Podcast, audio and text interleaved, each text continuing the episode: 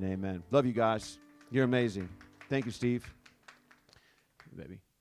Okay, here we go. Week two of Disciple. If you missed last week, I'm going to strongly urge you and encourage you to go listen, just simply because I think it will help you really go on this journey with us. It's not to gloat or to boast about myself. I am only boasting, as Paul says, in the Lord. I have no desire whatsoever to be famous. I just want to be effective at doing what He's called me to do. And I believe that my number one responsibility here on earth, outside of being an incredible son to the Father, and to being, to being the very best husband I could possibly be to my wife, and do the very best job I know how to do to raise my sons, is to make disciples. And so that's what this series is all about is really sharing my heart with you what I feel God has placed and purposed us as a church to do and to be. So we're going to jump right in and we're going to look at Matthew 28. This is our text for the series. If you want to pin it, you want to circle it, you want to highlight it, whatever you want to do, do that now. Jesus says this in uh, 18. Jesus came and told his disciples, Matthew 28 and 18. I have been given all authority in heaven and on earth. Therefore, go and make disciples of all the nations, baptizing them in the name of the Father and of the Son, and of the Holy Spirit. Teach these new disciples to obey all the commands I have given you. And be sure of this I am with you always, even to the end of the age. We learned last week that the dictionary defines disciple as a follower or a student of a teacher, a leader, or a philosopher. We discovered that disciple in the Greek is, is simply defined as a pupil or student, literally a learner a true Christ follower, helping a believer learn to be a disciple of Christ in belief and practice. And so, the vision for this series, and my heart specifically for this series, is that we will learn to be and help others to become true followers of Jesus. That we would learn to be and to become disciples of Christ in belief and practice. In belief and practice. And last week we looked at the first of our questions, and it was simply this Who is called to go and make disciples? And the answer is simply us. Us. We are called to make disciples. And I love Pastor Phil Pringle. He is the global overseer of C3 Church, which is the movement that we are a part of, the family that we are part of as Purpose Church. He says this We are not limited to one profession. Whatever we do, we are all disciples of Christ. From plumbers to lawyers, carpenters to inventors, artists to entertainers, Uber drivers to sportsmen, mothers, fathers, students, we're all disciples. And as a disciple, we are all called to go and make disciples. So then, if we are all called to go and make disciples, if we're all called to go and to baptize and to teach the commands in which Jesus instructed them and us to teach. How do we do that? How do we do that? I, I, think it starts with going back and looking at what he taught them, the disciples, to do. I, I went back to my journals and I, and I wanted to find when I actually wrote this question out because I've been asking this question for quite some time. And you know, time just seems to flash before your eyes. And it was literally in January of this year that I read this same text and I asked that question What are the commands in which you taught your disciples to go and teach? So this has been marinating for nine months. And here we are now taking an, a, a look at what is the second question of the three that we posed last week. And it's the one that we will spend the majority of the time unpackaging.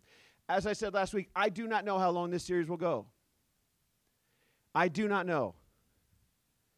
It could be four weeks, it could be four months. I do not know. But what I do know is that God has asked me to be responsible and a steward of this focus, of this topic, and in this season right now. So the second question is what are the commands He instructs them to go and teach? And where do we find them? Well, today we're going to begin that journey, and we're going to look no further than Jesus' famous Sermon on the Mount. Jesus' famous Sermon on the Mount. If you want to turn with me to your, uh, in your Bibles to the book of Matthew, and we're going to look at uh, chapter 5, and we're going to look at scriptures 1 through 12. And while you're doing that, uh, I, I want to take a few moments really quickly to help us understand the Sermon on the Mount. The Sermon on the Mount.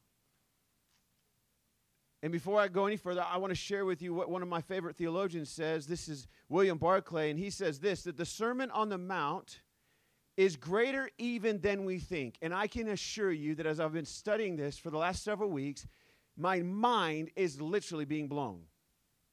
Like the emoji mind blown one million times. I sent Katie a couple of quotes. I sent my best friend a couple of quotes, you know, Brandon Cole from Fort Worth. And literally, it was before I start, just mind blown. And it was one of these quotes that provided this mind blowing experience. He says this Matthew, in his introduction, wishes us to see that it is the official teaching of Jesus, that being the Sermon on the Mount. That it, that it is the opening of Jesus' whole mind to his disciples. Mind blown. Jesus' whole mind in this teaching is being opened to his disciples. That it is the summary of the teaching which Jesus habitually gave to his inner circle. The Sermon on the Mount is nothing less than the concentrated memory of many hours of heart to heart communion between the disciples and their master. It is believed to be, and I can imagine it to be true, that the Sermon on the Mount isn't one mega long sermon or teaching for that matter. If that, if that were the case, you would have packed an overnight bag for the rest of the week. Rather, it is Matthew's meticulous and well documented account of Jesus' life, his ministry, and his teachings, learned throughout his following closely of Jesus and also practicing his ways. He became a disciple in belief and in practice. Which is why, as William Barclay states, begins with the, his inner circle. If we look at Matthew 1 through 2, we can quickly draw some conclusions on the audience that Jesus is referring to. So let's do that. Matthew chapter 5, verse 1 says, When he saw the crowds, it says he went up on the mountain. And after he sat down, his disciples came to him. Then he began to teach them.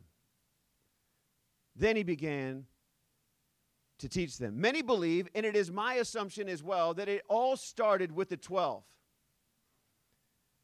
And by the end of these teachings, we see that the crowds continue to gather and grow and draw nearer and nearer to Jesus. So much so that in the conclusion of these teachings, we read in chapter 7, verse 28 through 29. I'm going to do some teaching in this series. I'm, I see so many faces just like, he hasn't yelled yet. He's still standing in one spot. I wanted to sit for this, to be honest with you, but I knew I wasn't going to be able to contain myself because there is going to be a moment where I'll jump up and down and probably say an inappropriate thing and you'll all laugh and it'll be great. But I just want to forewarn you I plan in my heart is to be a steward of the word that God's given me and to be a teacher in this series. So you can sit here and look at me like this, and that's fine. Just allow your hearts to be postured to receive what God wants you to receive tonight. In Matthew 7 and 28, verse 29, we come to the conclusion of these teachings, and it says, When Jesus finished these sayings, the crowds were astonished at his teachings. It went from the 12 to the crowds, for he was teaching them as one who had authority and not as one of their scribes. This is so fascinating to me because it gives us an example of Christ centered multiplication. You see, the whole premise of the kingdom of God is about multiplication, not man made addition. The Bible is designed to be a guide for you and I, but Jesus himself, through a relationship with him, will lead a group of men into a multitude of people and inevitably will multiply into great crowds who are literally in awe. Like we could add a couple people to the room, and that'd be great. But I'm not interested in addition. I'm interested in making disciples and God having the opportunity through disciples to multiply and advance his kingdom. I'm not interested in building the church. I'm interested in making disciples and allowing Jesus to do what he said he would do, and that is to build the church. He says, I will build my church, and the gates of hell will not prevail against it. So if we take a look at the whole picture, we see 12 commit to following Jesus, learning from him. And then through the Gospels or throughout the Gospels, we see the 12 grow into crowds. Or better said, we can see a remnant grow into a multitude. We can see a remnant of people, a, a, group of men, a small gathering of people. We know that a remnant means a devoted few be multiplied into a crowd. If we just wanted a bottom line for your notes, like just bottom line, let me give it to you. If we go to Jesus, and in this case, if we go up to Jesus, as identified in the text, and we spend time with Jesus, learning from him and practicing his ways, then the outcome would be that multitudes of people would gather and be astonished at his teachings. Not mine, his. Not yours, his if we would go up to Jesus and we'd spend time with Jesus, learning from him and practicing his ways, then the outcome would be that a multitude of people would gather and be astonished at his teachings. So, what was he teaching, you might ask? Well, I'm glad you asked it. He was teaching a way of life he was actually teaching a kingdom way of living. The kind of living that brings heaven to earth. Not the kind of living that just sits around waiting for us to go to heaven. We're not talking about sitting around locking the doors, throwing away the key, and just waiting for our exit strategy. We're talking about the kind of life, a kingdom way of living, a kind of living that will literally bring heaven to earth. You see, the Sermon on the Mount is literally a pattern to bring heaven to earth. It's a pattern. And over these next few weeks, we're going to look at patterns for you and I to begin to form and be formed by so that we might be able to partner with God our Father, whom is in heaven, whose name is holy, who wants nothing more than to see his kingdom come and his will be done on earth as it is in heaven. Not in heaven as we hope it would be here on earth. Some of us are sitting around going, man, I sure hope heaven is like this. What if actually earth could be like heaven? Well, friends, let me let you in on a little secret. It can be.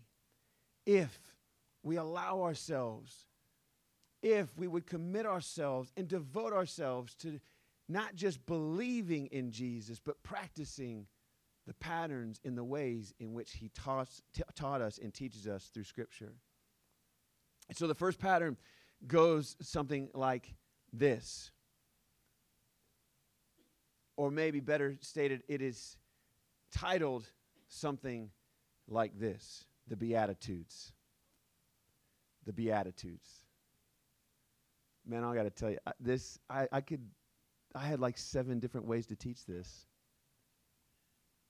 I could do this Beatitudes topic for seven weeks. I'm not. I'm going to try to do it in the next 13 minutes. So buckle up. Beatitudes is, is defined this way it's, it's the Greek word makarios, which is described as blessed or happy. This one actually I love enviable. The Beatitudes or the Beatitude kind of life is somebody who's blessed, happy, enviable. So, as I read to you these Beatitudes, I want you to think about it through that lens. I want you to think about it through the lens of blessed or blessedness, happy or enviable. I want to challenge you that, oh, don't think about it through the outward feeling of blessed, happy, or enviable, but the inward transformative power of Jesus that brings true blessing and true happiness and true envy. I believe that envy is actually a kingdom word in the right context, and we might discover that here in a moment. So, you ready? Verse 3, Matthew chapter 5, verse 3. Blessed are the poor in spirit, for the kingdom of heaven is theirs. Blessed are those who mourn, for they will be comforted. Blessed are the humble, for, for they will inherit the earth. Blessed are those who hunger and thirst for righteousness, for they will be filled. Blessed are the merciful, for they will be shown mercy. Blessed are the poor in heart, for they will see God.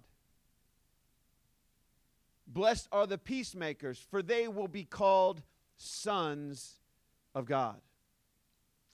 Blessed are those who are persecuted because of righteousness, for the kingdom of heaven is theirs. If you are blessed, or sorry, you are blessed when they insult you and persecute you and falsely say every kind of evil against you because of me. Me being Jesus. You ever been insulted? You ever been persecuted? You ever had anybody falsely say something about you?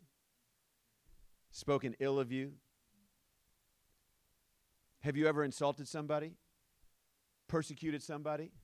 Spoke falsely about somebody? Spoke evil against them or about them? Jesus says, Be glad and rejoice. That's crazy. Like, like you, you want me to be joyful when somebody's speaking ill of me? Like, I'm sensitive. You look at me sideways, I start tearing up. And I'm already replaying all the encounters we've had trying to figure out what did I do? What did I say? I'm so sorry, man. And yet Jesus is like, hey guys, listen, here's the deal. You're going to be insulted. You're going to be persecuted. They're going to speak falsely against you. Evil is actually out to get you because you choose to follow me. Oh, by the way, just in case we're ever wondering, Jesus never demands that you follow him, he invites you to do so. And so, if you choose to follow me, then be glad and rejoice because, listen to this, your reward is great in heaven. Which now changes let your kingdom come, your will be done on earth as it is in heaven. Let whatever reward is in heaven come to the earth. If it means that I'm going to be persecuted, spoke negatively of, because I stand for and I am a follower of Jesus, then I'm going to be glad and rejoice because I know my rewards in heaven. And every day when I pray, Your kingdom come, Your will be done on earth as it is in heaven, I'm just going to slide in. A, also, whatever inheritance is up there, go ahead and just drop some down on me because I'm feeling some kind of way today. For that is how they persecuted the prophets who were before you. So, by the way, this is nothing new under the sun yet again. Blessed are you, or you are blessed. To be blessed, to be happy, or to be envied in this context essentially describes a true believer, a disciple who is in an, enviable position from receiving God's provisions or favor, which literally extends his grace to the world around us. Let me say that again. To be blessed, to be happy, or be envied in this context essentially describes a true believer, a disciple who is in an enviable position from receiving God's provision, God's grace, God's favor, God's love, God's forgiveness, which literally will extend His grace beyond yourself beyond your family, beyond your neighbor, to the world around us. So if we go back to last week, as I asked the question in, our, in the conclusion of our service, are you a disciple?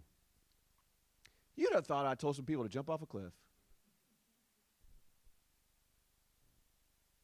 some of you might have missed that or, or left really questioning your, yourself how do I know? Well, it's this is how you know. A, disciple, a disciple is are those who follow him and learn from him, who believe in him and devote themselves to practicing his ways. They are happy, they are envied, they are blessed, not because they don't experience hardships or difficulties, but rather because they have a personal relationship with Jesus, who daily seek him and live with the assurance that he is with them and will never leave them it is then they are known and seen as blessed, as happy. I was at uh, a basketball workout yesterday, and we've got this young player that just uh, transferred in. And uh, the coaches were saying uh, that over the last three weeks, he's been a part of our program. They've never seen him frown. The dude is literally always smiling. Like always smiling. So then I'm thinking, surely there's going to be a moment during this workout he's going to frown. I'm going to get him. Like I'm, I'm out. Like, and I'm preparing to preach and teach this message, and I'm like, this dude is going to frown. He literally got rejected at the rim by one of our other players, and he goes up to the dude and he shakes his hand with a smile on his face. Said, "Thank you very much." You're some kind of crazy, dude. But yet, what God was showing me in that moment was an outward display of somebody who has an internal joy that cannot be shaken.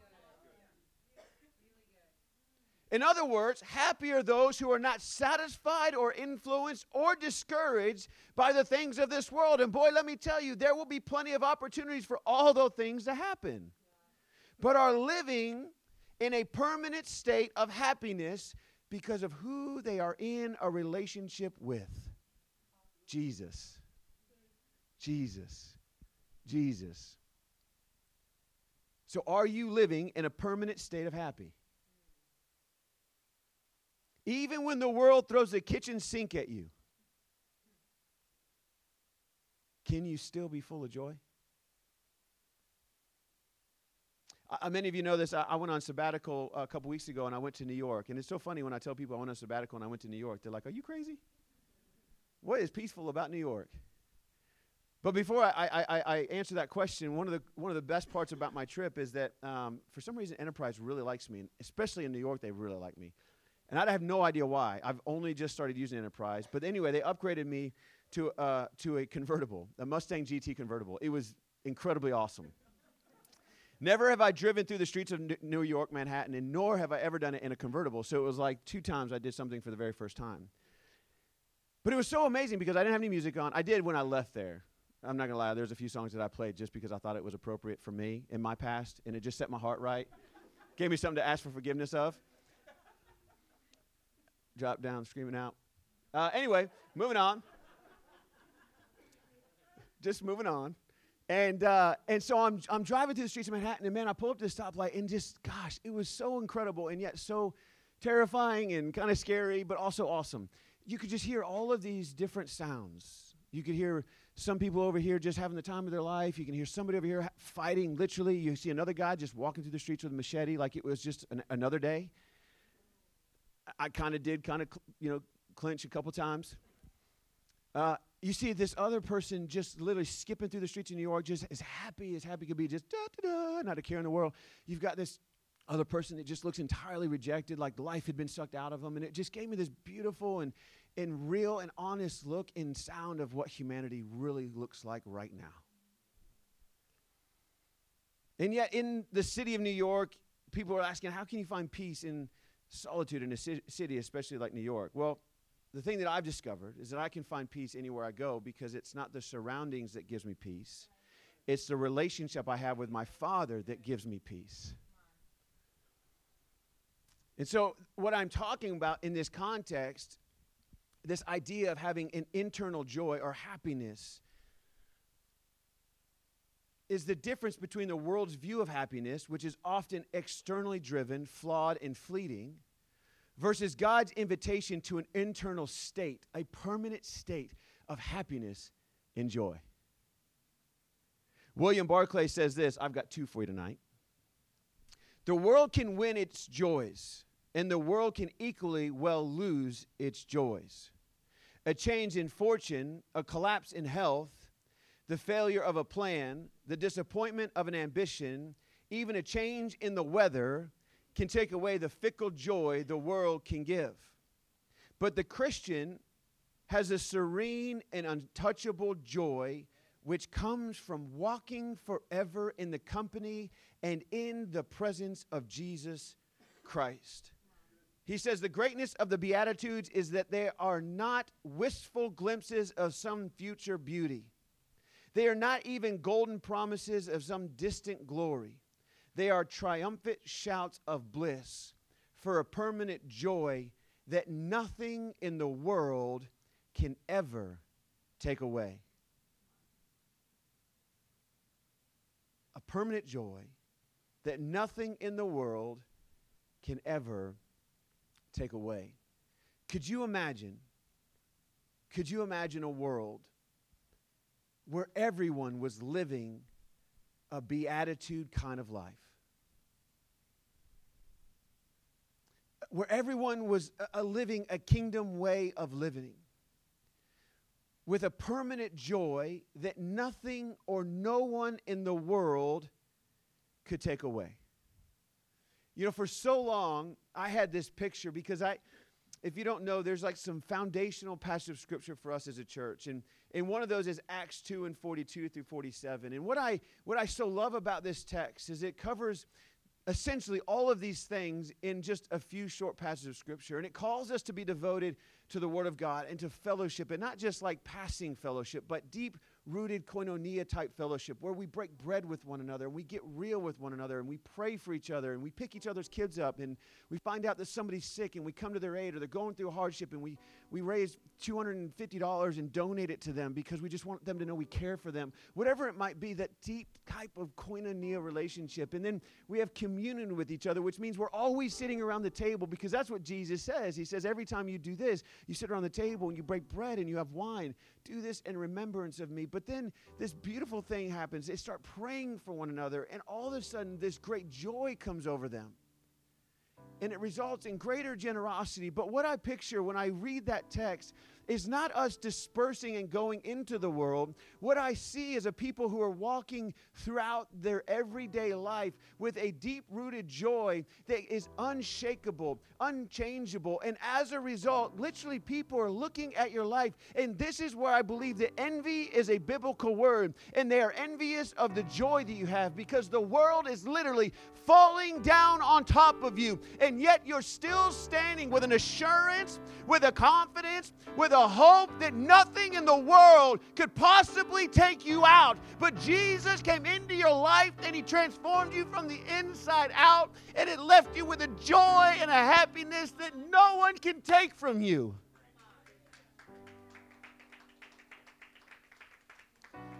What if we lived with that joy? What if we lived every day with that happiness, with that blessedness? And as a result, crowds of people would begin to gather. And we're being added to the church, to the body of Christ every day.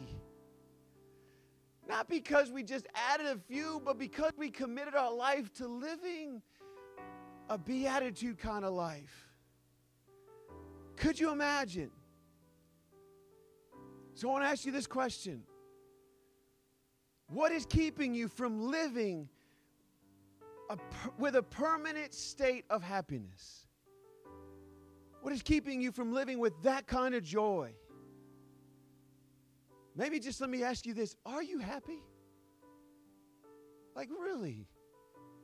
I'm not talking about worldly stuff happy, like how much money you got in the bank and how many cars you got in the driveway. Forget all that stuff, man. It could be gone tomorrow. Heck, it'll be gone when you get home. What are you going to do about it? But I'm talking about a real happiness. A happiness where nothing in this world can shake you. I'm preaching to myself. There's some things that can still shake me. But I'm trying every day to live a beatitude kind of life, a kingdom life. And I wonder if you're like me. Maybe you're living unhappy right now. The world is robbing you of happiness. Heart happy. Are you happy? If the answer is no, if the answer is no, and it's okay if it is, if you don't know this about us, it's okay to not be okay. It's just not okay to stay that way. Maybe it's because you've never, ever had a personal relationship with Jesus. Because I assure you, if you have, there'd be at least an ounce of happiness in you. There'd be some kind of happy on the inside of you. You might have to dig a little deep. You might have to, you know, trying to find like your boots. You just have to dig through the closet because you got too many shoes. Like you're just trying to find them. You got to search and you got to look, but you know it's in there. But for some of you, you just know it's not. You've never experienced that kind of happy before. It's, it's possible. No, no, no. I know it's certain you've never, ever had a relationship with Jesus. Or maybe you did, and you just lost him in your closet. You hung him up one day and you forgot. You forgot where you put him. You got discouraged. You, you got a little bit uncomfortable. Maybe it got hard. Maybe life just kind of started coming at you faster than you were ready for.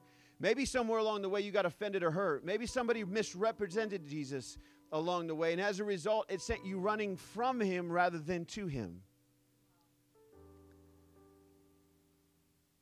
Or maybe you're not happy right now because you've got a weight or a sin that you've been lugging around. It's just keeping you from imagining happiness in any area of your life. Could I just ask you to stand to your feet tonight, church, as we get ready to close?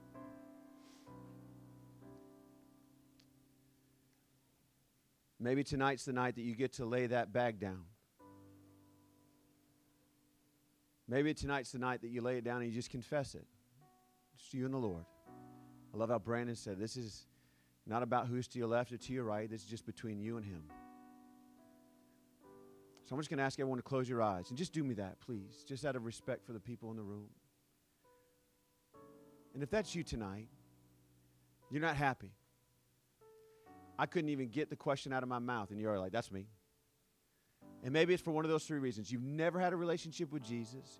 You did, but he's buried in your closet somewhere because you got hurt or offended and you just didn't think that it was worth it anymore and you ran away from him said it to him. Or do you're just dealing with a sin or a weight that's so unbearable that's keeping you from even imagining, let alone uttering the words happiness out of your mouth. If that's you, would you, would you just do me a bold and courageous thing? Right now, would you just lift your hands to heaven and say, That's me? No one's looking. This is just between you and the Lord. This is not to judge you. It's not to call you out. This is just simply an act of surrender, saying, That's me. I've never had a relationship with Jesus. I did, however, oh man, I'm just dealing with something so big that I just don't know what to do with it. Tonight's your night to, to do exactly what Jesus called you to. Do. He says, Lay it at my feet. I love you that much. You can lay it there, and I promise you, you don't have to pick it up when you leave. Your kids, you got to pick up. Your sin, your weight, this burden, you don't. You can leave it right here at the altar. If that's you, just every eye closed. Say, that's me. I'm going to lift my hand to heaven right now. I want, I want a relationship with Jesus. I want real happiness. I want real joy. Just as you're, as we're just standing here for a few moments. I'm not in a hurry. If that's you, just lift your hands to heaven. I want happiness. I'm not happy. I want it right now. Thank you, Jesus. Right across this room. Thank you, Jesus.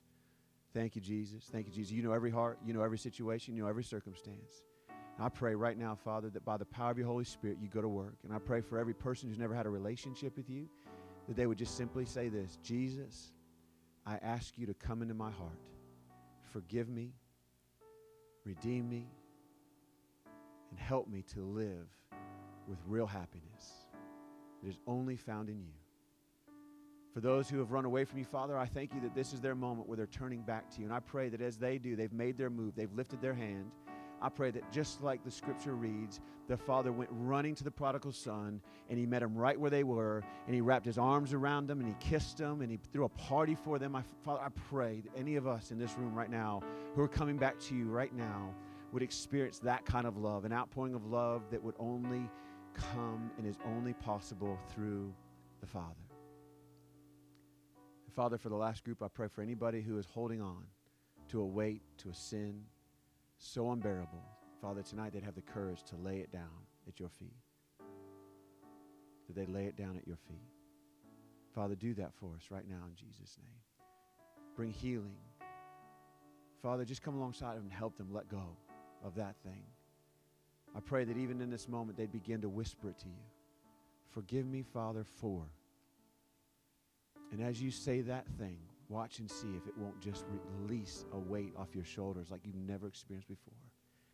And that God would begin to replace your sin and your weight and your pain and your shame with real joy, with real happiness.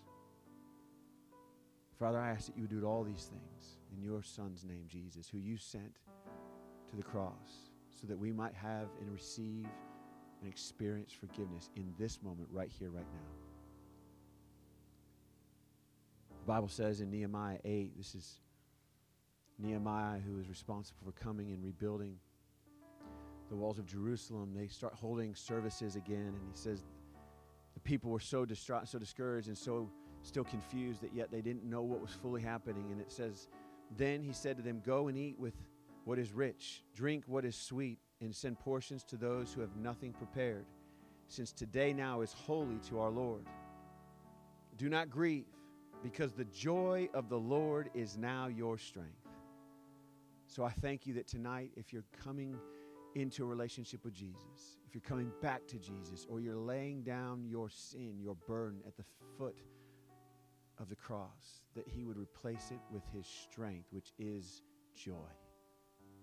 And that the joy of the Lord would be our strength. Father, we ask you to do all these things in your Son's name, the name of Jesus. And everybody said, Amen. So let me close with this. What are the commands he instructs them to go and to teach? Where do we find them? Well, we're going to find them through this this Sermon on the Mount. But as we do that, I want to encourage you throughout the week to go to Jesus and spend time with Him. Learn from Him and practice His ways. Practice these Beatitudes. Walk with the assurance and the confidence that the joy of the Lord is your strength. Live according to the kingdom of heaven, a kingdom way of life, a living. Live with a beatitude. If you're going to have an attitude, have a beatitude. Live the kind of life that brings heaven to earth. Amen.